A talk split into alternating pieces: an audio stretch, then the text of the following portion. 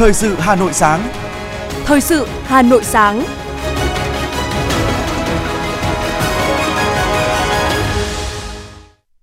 Kính chào quý vị và các bạn. Bây giờ là chương trình thời sự của Đài Phát thanh Truyền hình Hà Nội. Chương trình sáng nay, thứ tư ngày 22 tháng 3 năm 2023 có những nội dung chính sau đây. Thủ tướng Chính phủ Phạm Minh Chính tiếp Phó Thủ tướng Bộ trưởng Bộ Ngoại giao và Hợp tác Quốc tế Vương quốc Campuchia Park Sokhom sang thăm chính thức Việt Nam. Hôm nay, Hà Nội phấn đấu kết quả giải ngân đầu tư công đến hết tháng 6 2023 đạt khoảng 40 đến 45%.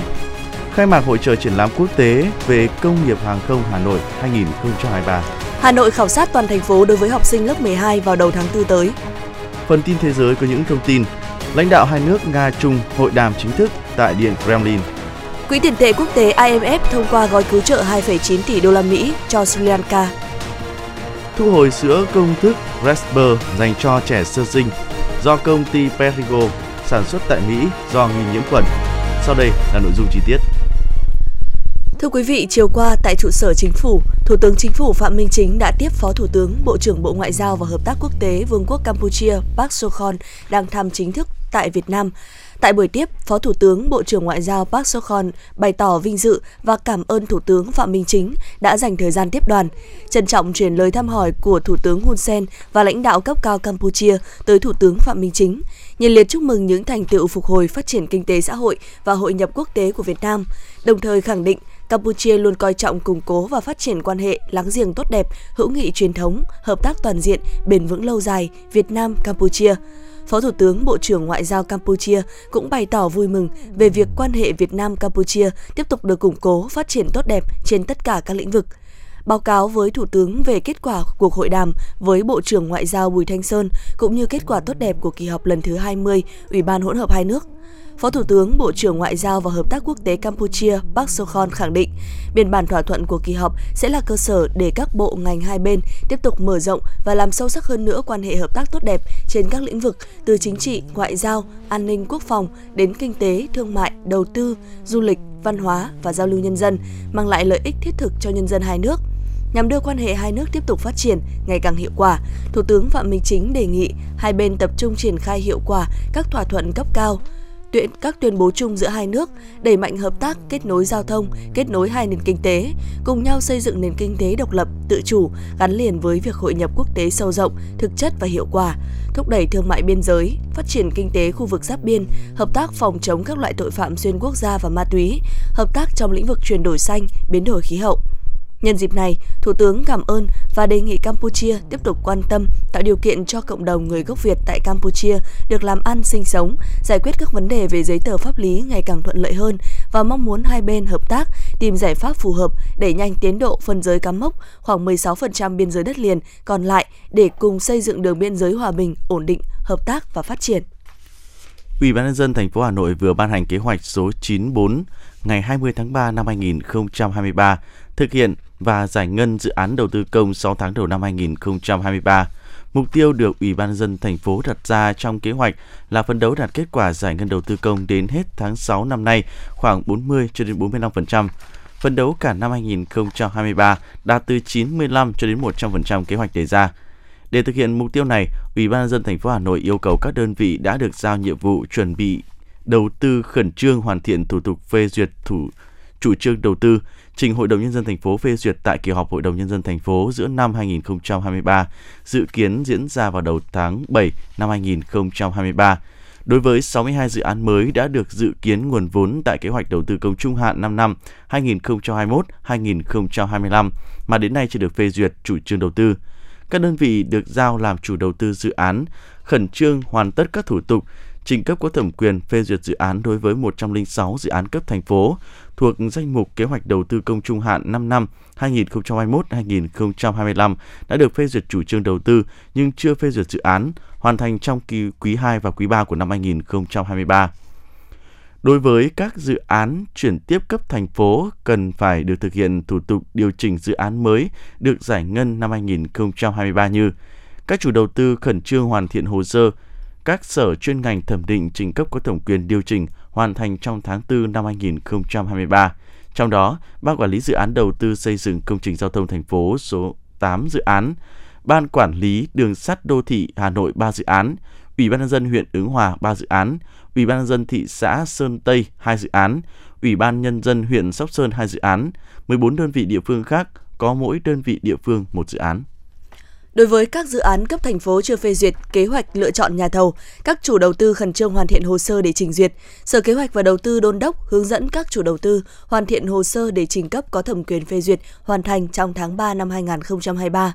Đối với các dự án cấp thành phố chưa phê duyệt thiết kế bản vẽ thi công, dự toán, các chủ đầu tư khẩn trương hoàn thiện hồ sơ, các sở chuyên ngành thẩm định trình cấp có thẩm quyền điều chỉnh hoàn thành trong tháng 6 năm 2023. Đối với các dự án cấp huyện, giao Ủy ban nhân dân các quận, huyện, thị xã chỉ đạo các phòng chuyên môn sớm hoàn thiện các báo cáo thẩm định để trình cấp có thẩm quyền thực hiện các thủ tục đầu tư phê duyệt kế hoạch lựa chọn nhà thầu, thiết kế kỹ thuật, dự toán, kết quả đấu thầu, quyết định điều chỉnh dự án hoàn thành trong tháng 4 năm 2023.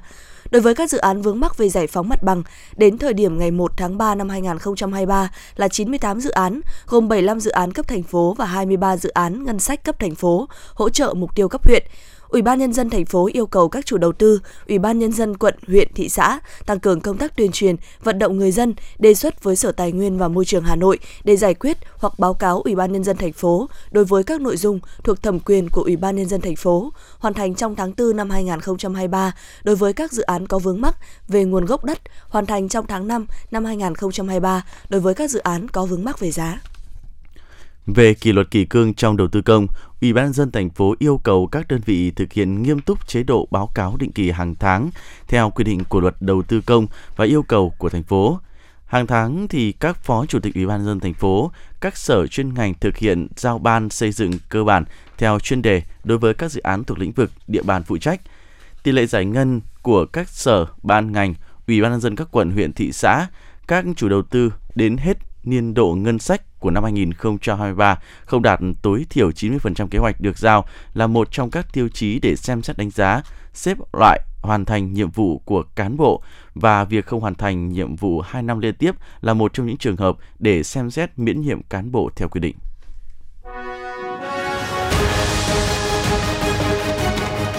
Thời sự Hà Nội, nhanh, chính xác, tương tác cao. Thời sự Hà Nội, nhanh, chính xác, tương tác cao.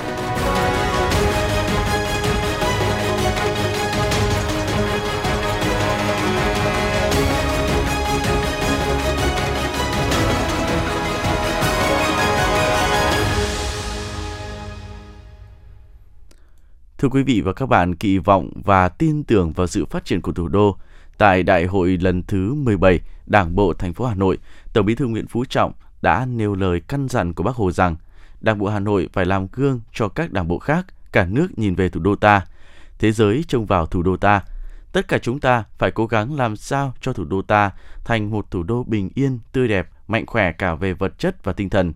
Tổng Bí thư Nguyễn Phú Trọng mong Đảng bộ và nhân dân Hà Nội hãy thấm nhuần sâu sắc điều đó, làm cho bằng được điều đó, đạt được nhiều thành tựu to lớn hơn nữa, xứng đáng với sự tin yêu kỳ vọng của Đảng, Nhà nước, nhân dân, thấm nhuần lời căn dặn của Bác Hồ và mong muốn của Tổng Bí thư.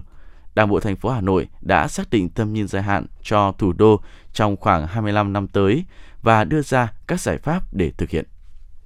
Đảng bộ Hà Nội xác định đến năm 2025, xây dựng Đảng bộ thành phố có năng lực lãnh đạo, sức chiến đấu cao và hệ thống chính trị trong sạch vững mạnh, tiêu biểu, phát triển nhanh, bền vững thủ đô theo hướng đô thị xanh, thành phố thông minh hiện đại, có sức cạnh tranh cao trong nước và khu vực, cơ bản hoàn thành mục tiêu công nghiệp hóa, GDP trên người đạt 8.300 đến 8.500 đô la Mỹ. Đến năm 2030, Hà Nội trở thành thành phố xanh, thông minh, hiện đại, phát triển năng động, hiệu quả, có sức cạnh tranh khu vực và quốc tế, hoàn thành công nghiệp hóa thủ đô. GDP trên người đạt 12.000 đến 13.000 đô la Mỹ. Đến năm 2045, Hà Nội có chất lượng cuộc sống cao, kinh tế văn hóa xã hội phát triển toàn diện bền vững, là thành phố kết nối toàn cầu có sức cạnh tranh quốc tế, GDP trên người đạt trên 36.000 đô la Mỹ. Để hiện thực hóa mục tiêu trên, Hà Nội tập trung triển khai hiệu quả ba khâu đột phá chiến lược, trong đó ưu tiên hiện đại hóa, phát triển nhanh và đồng bộ hệ thống kết cấu hạ tầng kinh tế xã hội, xây dựng các công trình tiêu biểu, không gian kiến trúc, cảnh quan đặc sắc mang đậm nét đặc trưng của thủ đô. Hà Nội tập trung phát triển đồng bộ kết cấu hạ tầng giao thông, kết nối đô thị trung tâm với khu vực ngoại thành, các đô thị vệ tinh, các tỉnh thành phố trong vùng thủ đô, phát triển mạnh hạ tầng số, công nghệ thông tin, dữ liệu, kết nối liên thông, đồng bộ và thống nhất, tạo nền tảng phát triển kinh tế số, xã hội số. Hà Nội tiếp tục đẩy mạnh hoàn thiện thể chế, cơ chế chính sách, tăng cường công tác tổ chức thực thi pháp luật, nâng cao hiệu quả quản trị xã hội, quản lý đô thị, cơ bản hoàn thành xây dựng chính quyền điện tử, tiến tới chính quyền số. Ngoài ra, Hà Nội quan tâm đến việc khai thác phát huy tối đa tài nguyên chất xám, nguồn lực trí tuệ của đội ngũ chuyên gia, nhà khoa học, đội ngũ trí thức, văn nghệ sĩ trên địa bàn thành phố, khởi dậy mạnh mẽ tinh thần yêu nước, tự hào dân tộc, ý chí tự lực tự cường, khát vọng xây dựng thủ đô thành nơi đáng sống, đề cao ý thức trách nhiệm, đạo đức xã hội, sống và làm việc theo hiến pháp, pháp luật, đưa văn hóa và con người Hà Nội thực sự trở thành giá trị tinh thần to lớn, nguồn lực quan trọng quyết định phát triển thủ đô bền vững. Sau gần 3 năm triển khai nghị quyết đại hội 17 một cách chủ động bài bản, nghiêm túc, sáng tạo, bức tranh kinh tế xã hội thủ đô đã khởi sắc, diện mạo đô thị xanh, sạch, đẹp hơn. Hà Nội đang trở thành thành phố đáng sống. Một số ý kiến nhận định. Thấy rằng là một cái sự đổi mới ờ, rất là lớn trong bấy nhiêu năm dưới sự lãnh đạo của Đảng ta đối với lại thành phố Hà Nội nhưng mà cái đó nó cũng biểu thị chung cho cái sự lãnh đạo của Đảng và nhà nước đối với sự phát triển của cả nước. Tin tưởng vào sự lãnh đạo đúng đắn của Trung ương Đảng, của Thành ủy, chúng ta kỳ vọng thành phố sẽ tiếp tục vượt qua thách thức, phát huy truyền thống cách mạng và những kết quả của năm qua, xây dựng Đảng bộ và hệ thống chính trị vững mạnh, giữ vững an ninh chính trị, trật tự an toàn xã hội, phát triển kinh tế xã hội vững chắc, xây dựng thủ đô Hà Nội ngày càng phát triển giàu đẹp, văn minh, hiện đại, xứng đáng với vai trò vị trí của thủ đô ngàn năm văn hiến, anh hùng, thành phố vì hòa bình. Hà Nội với vai trò là thủ đô, đầu não chính trị hành chính quốc gia, trung tâm lớn về văn hóa, khoa học, giáo dục, kinh tế của cả nước sẽ luôn phát huy được bản lĩnh, khí phách của thủ đô ngàn năm văn hiến. Đặc biệt, ngay sau khi Tổng Bí thư Nguyễn Phú Trọng ký ban hành nghị quyết số 15 ngày 5 tháng 5 năm 2022 về phương hướng nhiệm vụ phát triển thủ đô Hà Nội đến năm 2030, tầm nhìn đến năm 2045 cả hệ thống chính trị thành phố đã vào cuộc triển khai sớm đưa nghị quyết đi vào cuộc sống trong sự mong chờ của người dân về những đổi thay của thủ đô. Ủy viên Bộ Chính trị, Bí thư Thành ủy Hà Nội Đinh Tiến Dũng nhấn mạnh. Điểm mới của thời gian thực hiện nghị quyết lần này là xác định mục tiêu phát triển thủ đô Hà Nội đến năm 2030, tầm nhìn đến năm 2045 là thời điểm kỷ niệm 100 năm ngày thành lập nước. Các nghị quyết trước đây chỉ xác định phạm vi thời gian thực hiện trong 10 năm. Điều đó đã nói lên sự lãnh đạo, chỉ đạo và sự quan tâm đặc biệt của Trung ương Đảng, của Bộ Chính trị, của các cấp, các ngành và mong muốn của nhân dân cả nước đối với thủ đô Hà Nội. Nghị quyết số 15 của Bộ Chính trị thêm một lần nữa khẳng định phát triển thủ đô Hà Nội văn hiến, văn minh hiện đại là định hướng lớn có tính xuyên suốt, nhiệm vụ chính trị quan trọng đặc biệt trong chiến lược xây dựng và bảo vệ Tổ quốc với tinh thần cả nước vì Hà Nội, Hà Nội vì cả nước.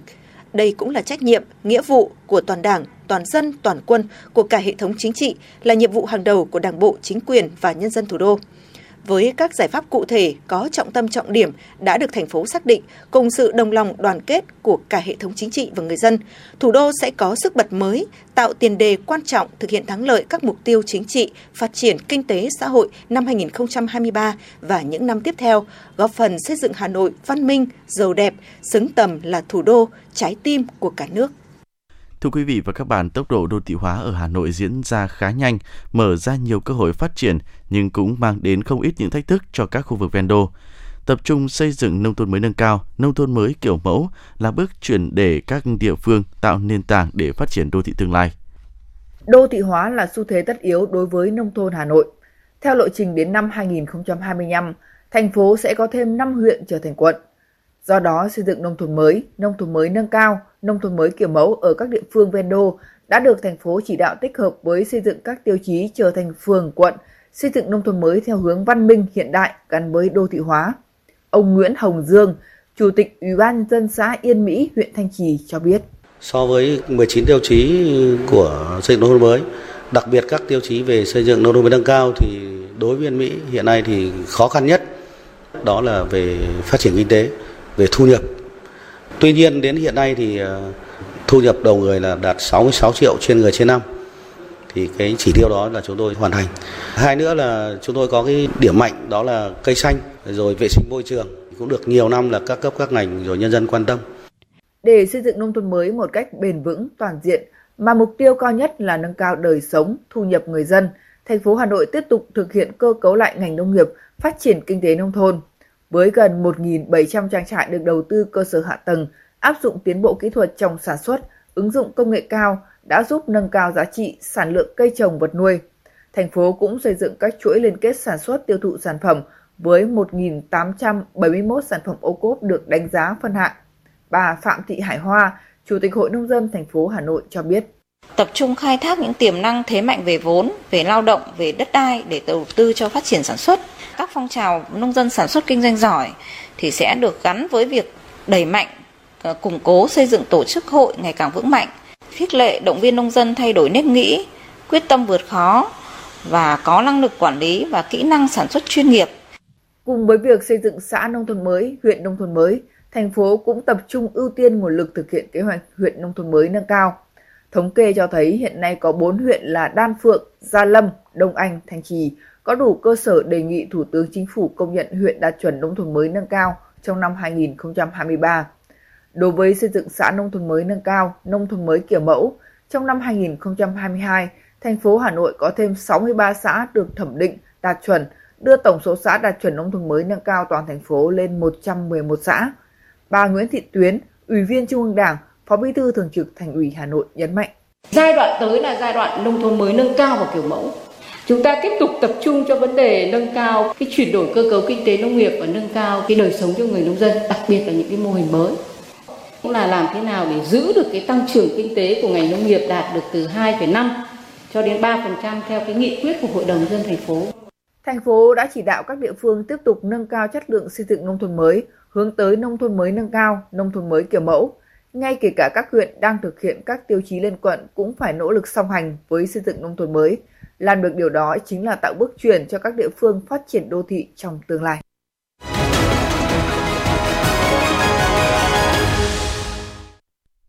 Tiếp tục là những thông tin đáng chú ý khác. Hôm qua tại Trung tâm Hội nghị Quốc gia quận Nam Từ Liêm, Sở Công Thương Hà Nội phối hợp với công ty ABE Cộng hòa Pháp tổ chức hội trợ triển lãm quốc tế mạng lưới cao cấp sản xuất, cung ứng tiêu dùng bền vững lĩnh vực công nghiệp hàng không Hà Nội 2023. Đây cũng là lần đầu tiên sự kiện diễn ra tại Việt Nam, nằm trong chuỗi 18 sự kiện triển lãm lĩnh vực hàng không toàn cầu năm 2023. Triển lãm có quy mô trên 120 gian hàng của 10 quốc gia, trong đó có khoảng 70 gian hàng trong nước, trưng bày sản phẩm, công nghệ, giới thiệu năng lực sản xuất, hạ tầng kỹ thuật, logistics của doanh nghiệp Hà Nội và các doanh nghiệp trên cả nước trong lĩnh vực hàng không. Sự kiện thu hút sự góp mặt của các hãng hàng không lớn trên thế giới như Airbus, Boeing, Safran, Thales, Mitsubishi, Parker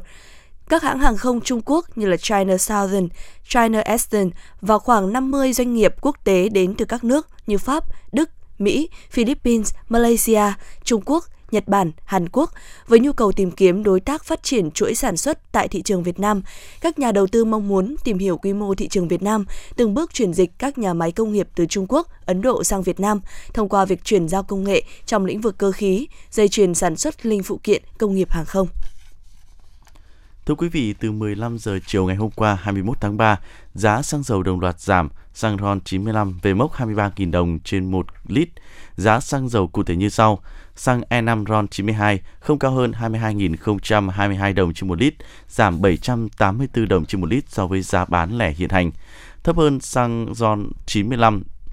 1.016 đồng trên một lít. Xăng RON 95 không cao hơn 23.038 đồng trên một lít, giảm 700 80 đồng trên một lít so với giá bán lẻ hiện hành.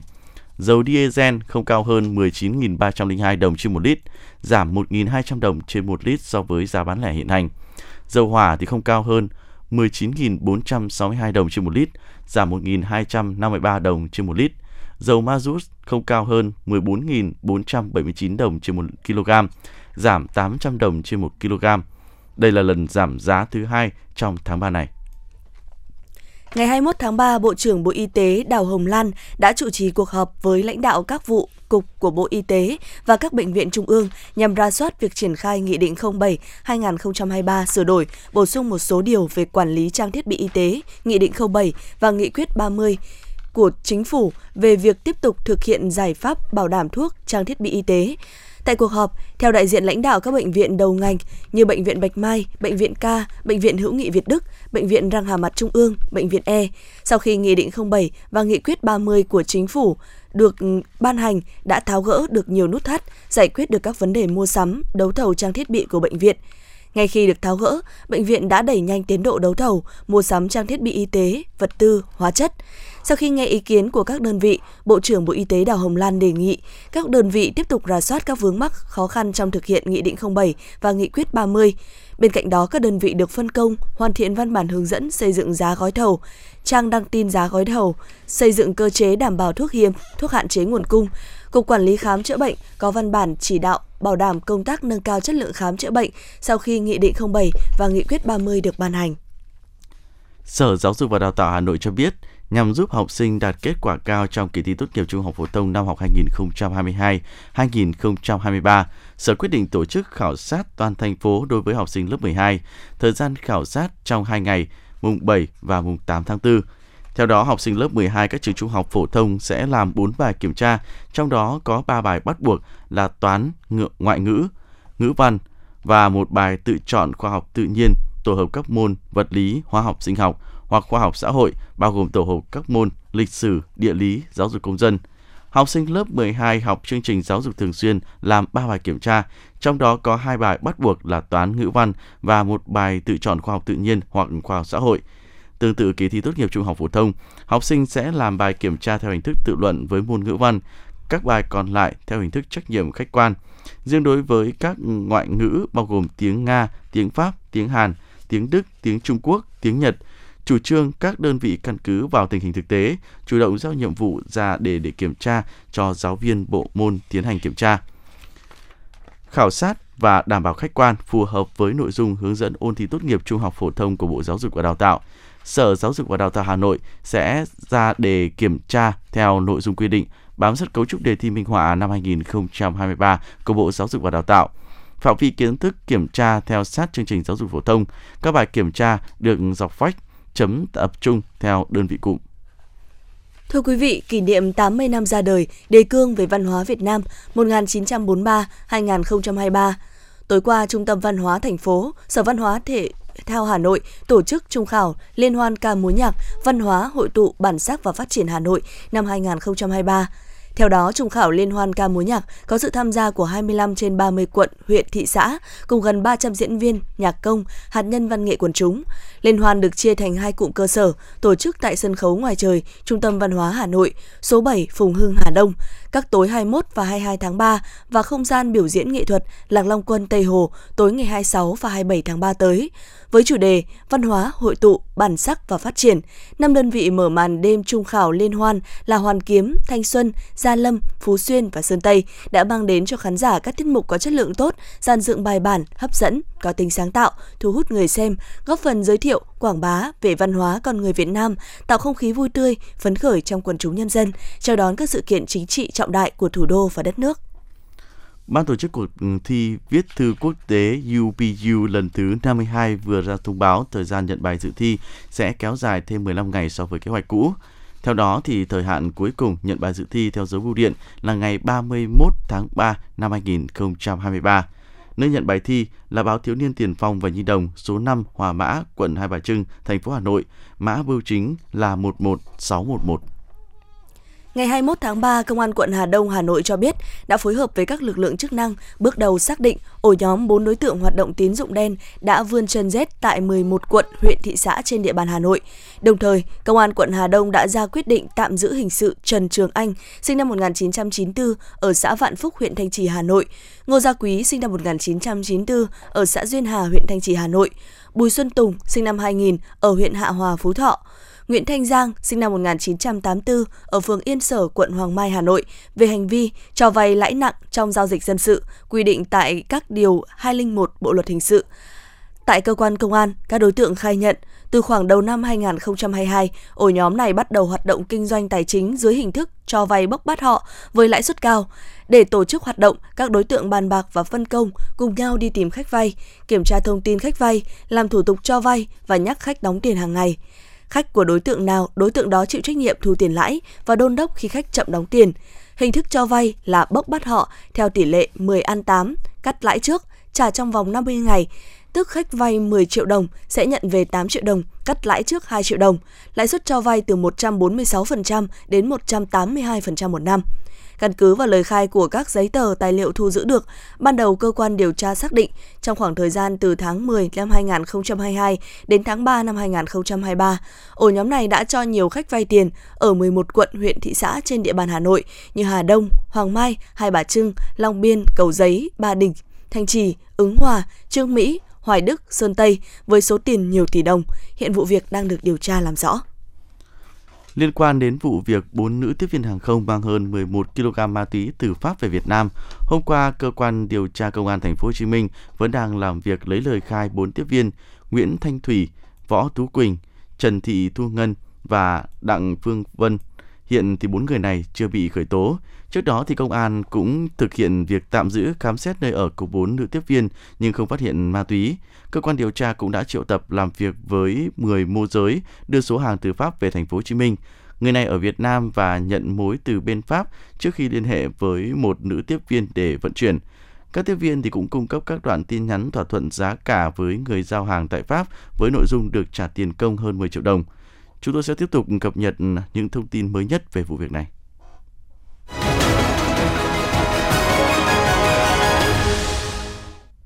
Quý thính giả đang nghe chương trình thời sự của Đài Phát thanh Truyền hình Hà Nội. Xin chuyển sang phần tin quốc tế. Tối qua, theo giờ Việt Nam, Tổng thống Nga Vladimir Putin và Chủ tịch Trung Quốc Tập Cận Bình đã bắt đầu cuộc hội đàm chính thức tại Điện Kremlin trong khuôn khổ chuyến thăm của nhà lãnh đạo Trung Quốc tới Moscow. Trong ngày 21 tháng 3, Chủ tịch Trung Quốc Tập Cận Bình cũng đã hội kiến Thủ tướng Nga Mikhail Mishustin tại Moscow. Ông Mishustin cho biết Nga muốn củng cố hơn nữa quan hệ đối tác với Trung Quốc. Tổng thống Sri Lanka cho biết Quỹ tiền tệ quốc tế IMF đã chấp thuận yêu cầu của nước này về khoản cứu trợ trị giá 2,9 tỷ đô la Mỹ. Chương trình cứu trợ trên sẽ cho phép Sri Lanka tiếp cận khoản viện trợ tổng thể lên tới 7 tỷ đô la Mỹ. Theo IMF, quyết định này sẽ cho phép giải ngân ngay lập tức khoảng 333 triệu đô la Mỹ, thúc đẩy hỗ trợ tài chính từ các đối tác khác có khả năng giúp Sri Lanka thoát khỏi cuộc khủng hoảng tài chính tồi tệ nhất trong nhiều thập kỷ. Tuy nhiên thì giám đốc điều hành IMF Kristalina Georgieva đã cảnh báo rằng uh, Colombo phải tiếp tục đổi cải cách uh, thuế và tăng cường mạng lưới an sinh xã hội cho người nghèo, đồng thời kiềm chế nạn tham nhũng, một phần nguyên nhân gây ra cuộc khủng hoảng kinh tế ở nước này. Tại Pháp, hàng chục người đã bị bắt khi các cuộc biểu tình diễn ra vài giờ sau khi chính phủ của Tổng thống Emmanuel Macron vượt qua cuộc bỏ phiếu bất tín nhiệm. Đây là cuộc bỏ phiếu bất tín nhiệm tại Quốc hội Pháp vào ngày 20 tháng 2 về vấn đề cải cách hưu trí vốn không được người dân ủng hộ. Theo đài phát thanh France Info, mọi con mắt giờ đây hướng về Tổng thống Macron, người sẽ phát biểu trước toàn quốc vào chiều ngày 22 tháng 3 một số loại sữa công thức Gerber dành cho trẻ sơ sinh do công ty Perigo sản xuất đang được thu hồi tại Mỹ do lo ngại nhiễm khuẩn. Thông báo thu hồi tự nguyện được công ty Pirigo đưa ra mới đây đối với một số sản phẩm sữa bột dành cho trẻ sơ sinh được sản xuất tại một nhà máy ở bang Wisconsin. Loại sữa được thông báo thu hồi là Gerber Gosta Sobipro. Công ty Pirigo cũng khuyến cáo người tiêu dùng nên ngừng sử dụng và vứt bỏ bất kỳ sản phẩm nào có mã số trùng khớp với danh sách thu hồi được công ty đưa ra. Người tiêu dùng sau đó có thể yêu cầu công ty bồi hoàn lại tiền cho các sản phẩm đã mua thuộc danh sách thu hồi. Sau quyết định tương tự của nhiều nước châu Âu khác, chính phủ Hà Lan ngày 21 tháng 3 thông báo những người làm việc trong các cơ quan chính phủ sẽ không được phép cài ứng dụng TikTok trên điện thoại làm việc của họ. Tháng 2 vừa qua, cơ quan tình báo Hà Lan đã liệt kê một số nước có chương trình mạng gây ra nguy cơ gián điệp.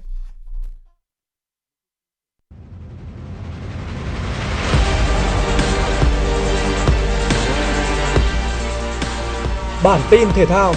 Bản tin thể thao.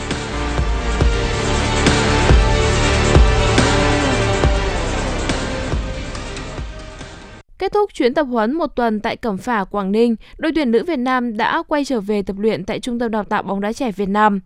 Trên nền tảng thể lực đã được rèn luyện trước đó, huấn luyện viên Mai Đức Trung và các trợ lý đã thiết kế giáo án tập trung vào thể lực chuyên sâu với các bài tập về tốc độ, sức mạnh, pressing cường độ cao.